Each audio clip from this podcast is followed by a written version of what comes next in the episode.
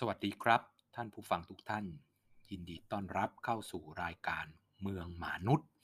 รายการที่จะไปสืบค้นเรื่องราวต่างๆและปรากฏการณ์ต่างๆที่เกิดขึ้นในเมืองแล้วมาเล่าให้ท่านฟังโดยกระผมนายมนุษย์หมาป่าวันนี้เป็นเอพิโซดที่แปดนะครับที่เราจะมาคุยกันถึงเรื่องกรณีคอนโดเอทัสซอยร่วมฤดีหลายๆท่านคงจำเหตุการณ์นี้ได้ก็คือคอนโดเอทัสในซอยร่วมฤดีเนี่ยถูกร้องเรียนแล้วถูกศาลสั่งให้รื้อนะครับตั้งแต่ชั้นแปดหรือส่วนที่สูงเกินกว่ายี่สิบสามเมตรขึ้นไปคือคอนโดเนี้ยสร้างเป็นอาคารสูงคำว่าอาคารสูงก็คืออาคารที่สูงเกินกว่ายี่สิบสามเมตรคอนโดเนี้ยสร้างเกินยี่สิบสามเมตรเป็นอาคารสูงหลายสิบชั้นแล้วก็มีคนร้องว่าคอนโดเนี้ยผิดกฎหมายผังเมืองที่ระบุไว้ว่าจะสร้างอาคารสูงได้จะต้องติดเขตทางไม่เล็กกว่าสิบเมตรและตลอดแนวถนนทั้งเส้นและถนนนี้ต้องไปต่อกับถนนที่มีเขตทางไม่แคบกว่าสิบเมตรเช่นกันมันเป็นเรื่องน่าแปลกใจนะครับเพราะว่าคอนโดเนี้ยสร้างจนเสร็จแล้วเปิดใช้งานแล้วแล้วก็ถูกศาลสั่งให้หรือมันเป็นเรื่องแปลกครับทำไมจึงเป็นเรื่องแปลกคนในวงการก่อสร้างเนี่ยงงกับเรื่องนี้เพราะว่าต้องเข้าใจว่าแบบก่อสร้างที่ได้รับอนุญาตได้ใบอนุญาตก่อสร้างจากเขตจากเทศบาลหรือจากกรุงเทพมหานครก็ตามทีเนี่ยมันต้องถูกกฎหมายเพราะว่าเจ้าหน้าที่เขตเจ้าหน้าที่ที่ออกใบอนุญาตก่อสร้างได้เนี่ยจะต้องตรวจสอบแล้วว่าถูกกฎหมายแน่นอนปรากฏว่าใบอนุญาตเนี่ยไม่ได้ออกโดยมิชอบด้วยกฎหมายครับออกโดยชอบด้วยกฎหมายเพราะเจ้าหน้าที่ของกรุงเทพมหานครเนี่ยมีหลักฐานเป็นเอกสารราชการนะครับที่ระบุไว้ว่าซอยร่วมฤดีเนี่ยกว้างสิบเมตรเอกสารนั้นเนี่ยชื่อว่าบัญชีคุมที่สาธารณะแต่เอกสารนี้เราคงนึกว่าเป็นแบบแผนที่เนาะที่ระบุไว้เลยว่าสามารถวัดได้นะครับจะเป็นซอฟต์แวร์อะไรต่างๆก็ตามที่ใช้ทำแผนที่นี่แหละที่สามารถระบุได้ชัดเจนว่าขอบของทางนี้มีพิกัดอยู่ตรงไหนนะครับแต่ไม่ใช่ครับบัญชีคุมที่สาธารณะเนี่ยมันคือเหมือนสมุดเล่มหนึ่งอะครับเหมือนตาราง Excel อะครับง่ายๆก็คือระบุไว้ว่าถนน A กว้างเท่านี้เมตรถนน B กว้างเท่านี้เมตรและซอยร่วมฤดีกว้างสิบเมตรเอ้าไม่มีการปักพิกัดมีแค่เอกสารเป็นตารางที่บอกว่าซอย A ซอย B กว้างกี่เมตรเท่านั้นเอ้าแล้วจะตัดสินกันยังไงอ่ะก็ในเมื่อเวลาคุณมาขออนุญาตเจ้าหน้าที่ของกรุงเทพมหานครก็เปิดเอกสารซึ่งเอกสารนี้เอกสารราชการเชื่อถือได้แล้วก็บอกว่าโอเคซอยร่วมฤดีกว้างสิบเมตรดังนั้นอนุญาตให้สร้างอาคารสูงได้แต่ศาลไม่ได้คิดแบบนั้นครับศาลใช้วิธีการที่เรียกว่าเดินเผชิญสืบเดินเผชิญสืบคือการวัดจริงหน้างานเรียกฝ่ายโจทย์คือฝ่ายร้องนะครับคนที่อยู่ในซอยนั้นที่ร่วมกันร้องว่าซอยนี้แคบกว่าสิบเมตรไม่สามารถสร้างอาคารสูงได้มาเลือกเลยสิบจุดแล้วก็คนที่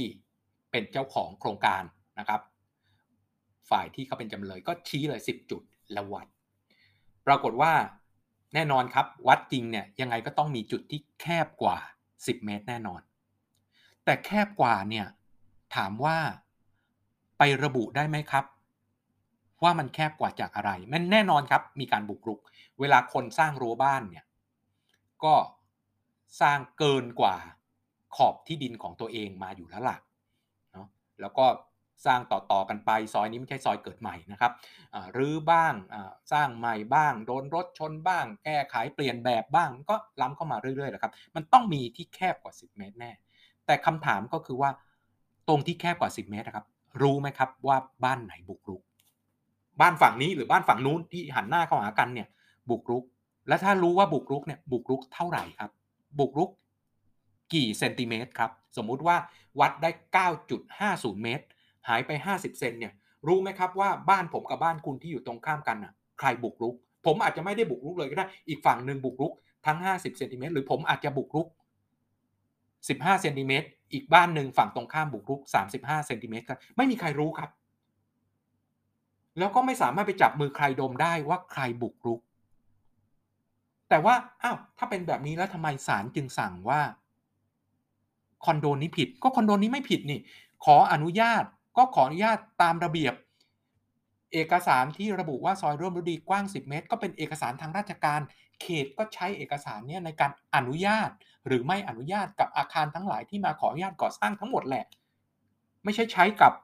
อาคารคอนโดเอทัสแค่อันเดียวใช้กับทุกอาคารที่ขออนุญาตในกรุงเทพมหานครแต่มุมมองของศาลกลับให้ความสำคัญกับประเด็นสำคัญที่ที่ดูน่าสนใจทีเดียวก็คือศาลบอกว่าตามกฎหมายผังเมืองที่ระบุไว้ว่าอาคารสูงจะต้องอยู่ติดเขตทางที่ไม่แคบกว่าสิบเมตรเนื่องจากว่าวางไว้นะกฎกฎหมายข้อนี้วางอยู่บนหลัก Public Safety ความปลอดภัยสาธารณะเขตทางสิบเมตรก็คือระยะหรือขนาดที่รถดับเพลิงขนาดใหญ่ที่สุดสวนกันได้ดังนั้นเมื่อเกิดเหตุฉุกเฉินถ้าไฟไหม้ตึกต้องใช้รถดับเพลิงขนาดใหญ่ที่สุดซึ่งสามารถดับเพลิงและรถกระเช้าขนาดใหญ่ที่สุดที่สามารถไปรับคนในชั้นที่เกินกว่ายี่สิบสามเมตรได้เนี่ยมันสวนกันไม่ได้นี่คือความปลอดภัยสาธารณะดังนั้นศาลจึงบอกว่าไม่ได้สนใจว่าใครจะบุกรุกแต่ถ้าซอยเนี้ยแคบกว่าสิบเมตรเมื่อไหร่แปลว่าขัดกับหลัก Public Safety ดังนั้นสั่งรื้อเป็นเรื่องกลากกระอ่วนครับเพราะว่าเจ้าของอาคารคอนโดก็ไม่ได้ทำอะไรผิดเดินตามกระบวนการตามกฎหมายทุกอย่างแล้วเอกสารทางราชการก็ระบุไว้ชัดเจนเจ้าหน้าที่กรุงเทพมหานครก็ไม่ผิดครับเพราะว่าเป็นเอกสารทางราชการเป็นเอกสารที่ใช้ในการตัดสินและใช้ในการขออนุญาตทุกอาคารแต่ว่าสิ่งที่ผิดคือเมืองเราไม่ทันยุคทันสมัยครับเราไม่ได้มีการปักผังและทำพิกัดของถนนทั้งหมดซึ่งมหานครต้องทำอยู่แล้วครับจะต้องมีการปักผังและเคลียร์ทั้งหมดว่าถนนแต่ละเส้นเนี่ยกว้างเท่าไหร่เพราะมีความผูกพันกับการเข้าถึงของยานพาหนะทุกประเภทไม่ว่ายานพาหนะปกตินะครับจะให้ซอยนี้จะให้รถขนาดไหนเข้าได้บ้างที่เราเคยเห็นป้ายว่าห้ามรถหกล้อเข้าห้ามรถสิบล้อเข้าเนี่ยก็คือความกว้างของรถและความแข็งแรงของถนนที่จะเข้าได้เพราะถ้าคุณไม่รู้ความกว้างที่แท้จริงของถนนคุณก็ไม่สามารถจะควบคุมออกกฎหมายและบังคับจดกฎหมายนี้ได้ในยามปกติที่รถขยะต้องเข้าไปเก็บเนี่ยเก็บขยะทุกวันในแต่ละซอยเนี่ยถ้าไม่รู้ว่าซอยกว้างเท่าไหร่แน่นอนจะเลือกประเภทรถขยะได้อย่างไรและในยามเกิดเหตุฉุกเฉินครับอย่างเช่นในกรณีคอนโดเอทัสก็ชัดเจนอยู่ว่ารถดับเพลิงขนาดใหญ่ที่สุดต้องสวนกันได้เพราะจะต้องสามารถที่จะเข้าช่วยเหลือและเข้าดับเพลิงในกรณีที่ตึกสูงนะครับเกิดภัยพิบัติเกิดเพลิงไหม้ขึ้นได้แล้วมาตรฐานครับต้องเข้าใจก่อนว่าระยะยี่สิบสามเมตรที่กำหนดว่าเป็นอาคารสูงฟังดูเลขแปลกเนอะยี่สิบสามแต่ยี่สิบสามเมตรเนี่ยก็คือความสามารถในการดับเพลิงของรถดับเพลิงและอุปกรณ์ดับเพลิงที่กรุงเทพมหานครมีเพราะฉะนั้นเราจะเห็นภาพครับว่ากฎหมายต่างๆนะครับที่จะไปห้ามใครบังคับใช้ใครมันอยู่บนหลักการของความปลอดภัยสาธารณะดังนั้นสิ่งที่กรุงเทพมหานครจะต้องทำเพื่อแก้ปัญหาที่จะตามมาเพราะว่าผมเชื่อว่าสิ่งที่ซอยร่วมฤดีเป็นเป็นทุกซอยแหละครับถ้าไม่มีการปักผังไว้ก่อนมีใครไปตามไหมครับว่าไปเคลียร์เขตซิว่าในบัญชีคุมที่สาธารณะระบุว่าซอยนี้กว้างกี่เมตรก็ต้องไปทำให้ได้ตามนั้นต้องไปหาให้ได้ว่าบ้านไหนบุกรุกซึ่งตามจับมือใครดมไม่ได้หรอกครับมาบอกว่าตรงนี้แคบกว่าสิบเมตรนะบ้านคุณบุกรุกก็ผมบอกผมไม่ได้บุกรุกบ้านตรงข้ามต่างหากที่บุกรุกไม่มีใครสามารถจับมือใครดมได้เพราะไม่มีการปักพิกัดมาตั้งแต่แรกแล้วตอนนี้จะเป็นปัญ ทั้งปัญหากับอาคารอื่นนะครับปัญหากับอาคารอื่นๆที่จะเกิดขึ้นอีกต้องมีการวัดกันทั้งหมดแน่นอนทุกถนนที่มีไม่ใช่แค่ซอยนะครับถนนต่างๆที่ในกฎหมายผังเมืองมีว่าจะสร้างอาคารขนาดใหญ่พิเศษจะต้องติดเขตทางไม่แคบกว่ายี่สิบเมตรสามสิบเมตรเนี่ยต้องไปเคลียร์ตลอดทั้งแนวถนนว่าถึงไหมถ้าไม่ถึงก็สร้างไม่ได้แต่สิ่งที่เป็นปัญหาใหญ่ที่สุดคือแล้วการที่ศาลสั่งให้รื้อตั้งแต่ชั้นแปดขึ้นไปหรือส่วนที่สูงเกินยี่สิบสามเมตรขึ้นไปเพราะส่วนที่อยู่ต่ำกว่ายี่สิบสามเมตรเขาไม่ผิดนะครับเขาไม่ผิดเขายังอยู่ต่อไปได้สั่งรื้อตั้งแต่ชั้นบนขึ้นไปเนี่ยคำถามคือในเชิงปฏิบัติทำยังไงครับใครจะไปรื้อครับเจ้าของอาคารเขาไม่รื้อแน่เรื่องอะไรเขาจะต้องไปจ่ายเงินกับการรื้อถอนอีกกรุงเทพมหานครไปรื้อได้ไหมหรือไปจ้างใครมารื้อได้ไหมคำตอบคือได้ครับแต่ใครจ่ายครับแล้วข้อที่สองก็คืออ่ะแน่นอนใครจ่ายก็คงต้องมาเก็บที่เจ้าเจ้าของอาคารเขาจะยอมจ่ายหรือเปล่าก็ไม่รู้หรือบอกว่าไปฟ้องเอาสิรออีกสิบปีถึงจะได้เงินก็ไม่รู้เนาะแต่ว่าถามว่าแล้วผู้รับเหมาคนไหนหน้าไหนจะกล้ามารื้อครับไม่ใช่เรื่องเงินนะครับเพราะรื้อตั้งแต่ชั้นแปดขึ้นไปแปลว่าชั้นต่ำกว่านั้นต้องไม่ได้รับการกระทบกระเทือนทั้งโดยตรงและโดยอ้อมจากการรื้อถอนแปลว่าถ้าเกิดคุณเริ่มทุบคำครั้งแรกเมื่อไหร่แล้วคนที่อยู่ในชั้นต่ำกว่านะครับไม่ถูกรื้อลงมาร้องเรียนว่าเดือดร้อนรำคาญคุณก็ต้องหยุดรื้อคุณทุบแล้วแน่นอนอาคารเป็นชิ้นเดียวกัน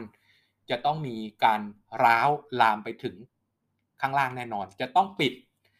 ถนนภายในโครงการเพื่อให้รถเข้าไปรื้อถอนต้องตั้งรถกระเช้าเข้าไปรื้อถอนต้องมีการเอารถขนาดใหญ่เข้าไปเก็บขนวัสดุที่เป็นซากจากการรื้อถอนแล้วไปปิดถนนเขาเขาก็ร้องเรียนเพราะฉะนั้นไม่มีใครครับไม่มีผู้รับเหมาคนไหนหน้าไหนที่จะกล้าเข้าไปรื้อเพราะมันยุ่งยากมากมายไม่สามารถทำงานได้อย่างสะดวกแน่นอนเพราะฉะนั้นถ้าเรามองย้อนกลับมานี่คือปัญหาที่หมักหมมของประเทศไทยและของกรุงเทพมหานครมาเป็นเวลานานเราบอกว่าเรามีระบบเทคโนโลยีต่างๆนะครับผู้ว่ากทมหลายคนบอกว่าโอ้ที่ผ่านมาเราจะมีสมาร์ทเราจะมีอัจฉริยะและอื่นๆแต่เรื่องพื้นฐานแบบนี้ครับกลับไม่มีใครสนใจเรื่องที่เราจะต้องรู้ข้อมูลเพื่อที่จะไปจัดการเรื่องความปลอดภัยสาธารณะการจัดการจราจรความสะดวกสบายต่างๆหรือการเข้าถึงที่ต้องเหมาะสมและต้องสอดคล้องกับการใช้อาคารความหนาแน่นของประชากรที่อยู่ในพื้นที่กลับไม่มีใครสนใจเลยเพราะฉะนั้นถึงเวลาแล้วที่เราคงต้องมาจัดการกับข้อมูลฐานของเราให้มีประสิทธิภาพเพื่อที่จะนำไปสู่การมีข้อมูลที่เหนือกว่าข้อมูลฐานแล้วใช้ในการเดินหน้าปรับปรุงแก้ปัญหาเพื่อนำมาสู่คุณภาพชีวิตที่ดีของประชาชนทั้งในกรุงเทพมหานครและในประเทศไทยต่อไปวันนี้เราได้รับความรู้นะครับเราได้เห็นภาพว่ากรณีของคอนโดเอทัสเกิดปัญหาอะไรขึ้นต้นทางมันอยู่ยังไงแล้วยังไม่เห็นทางไปจริงๆครับไม่รู้จะทำยังไงวันนี้ก็คงต้องลาไปก่อนแค่นี้แล้วพบกันในเมืองมนุษย์กับกับผมนายมนุษย์มาป่าในเอพิโซดถัดไปสวัสดีครับ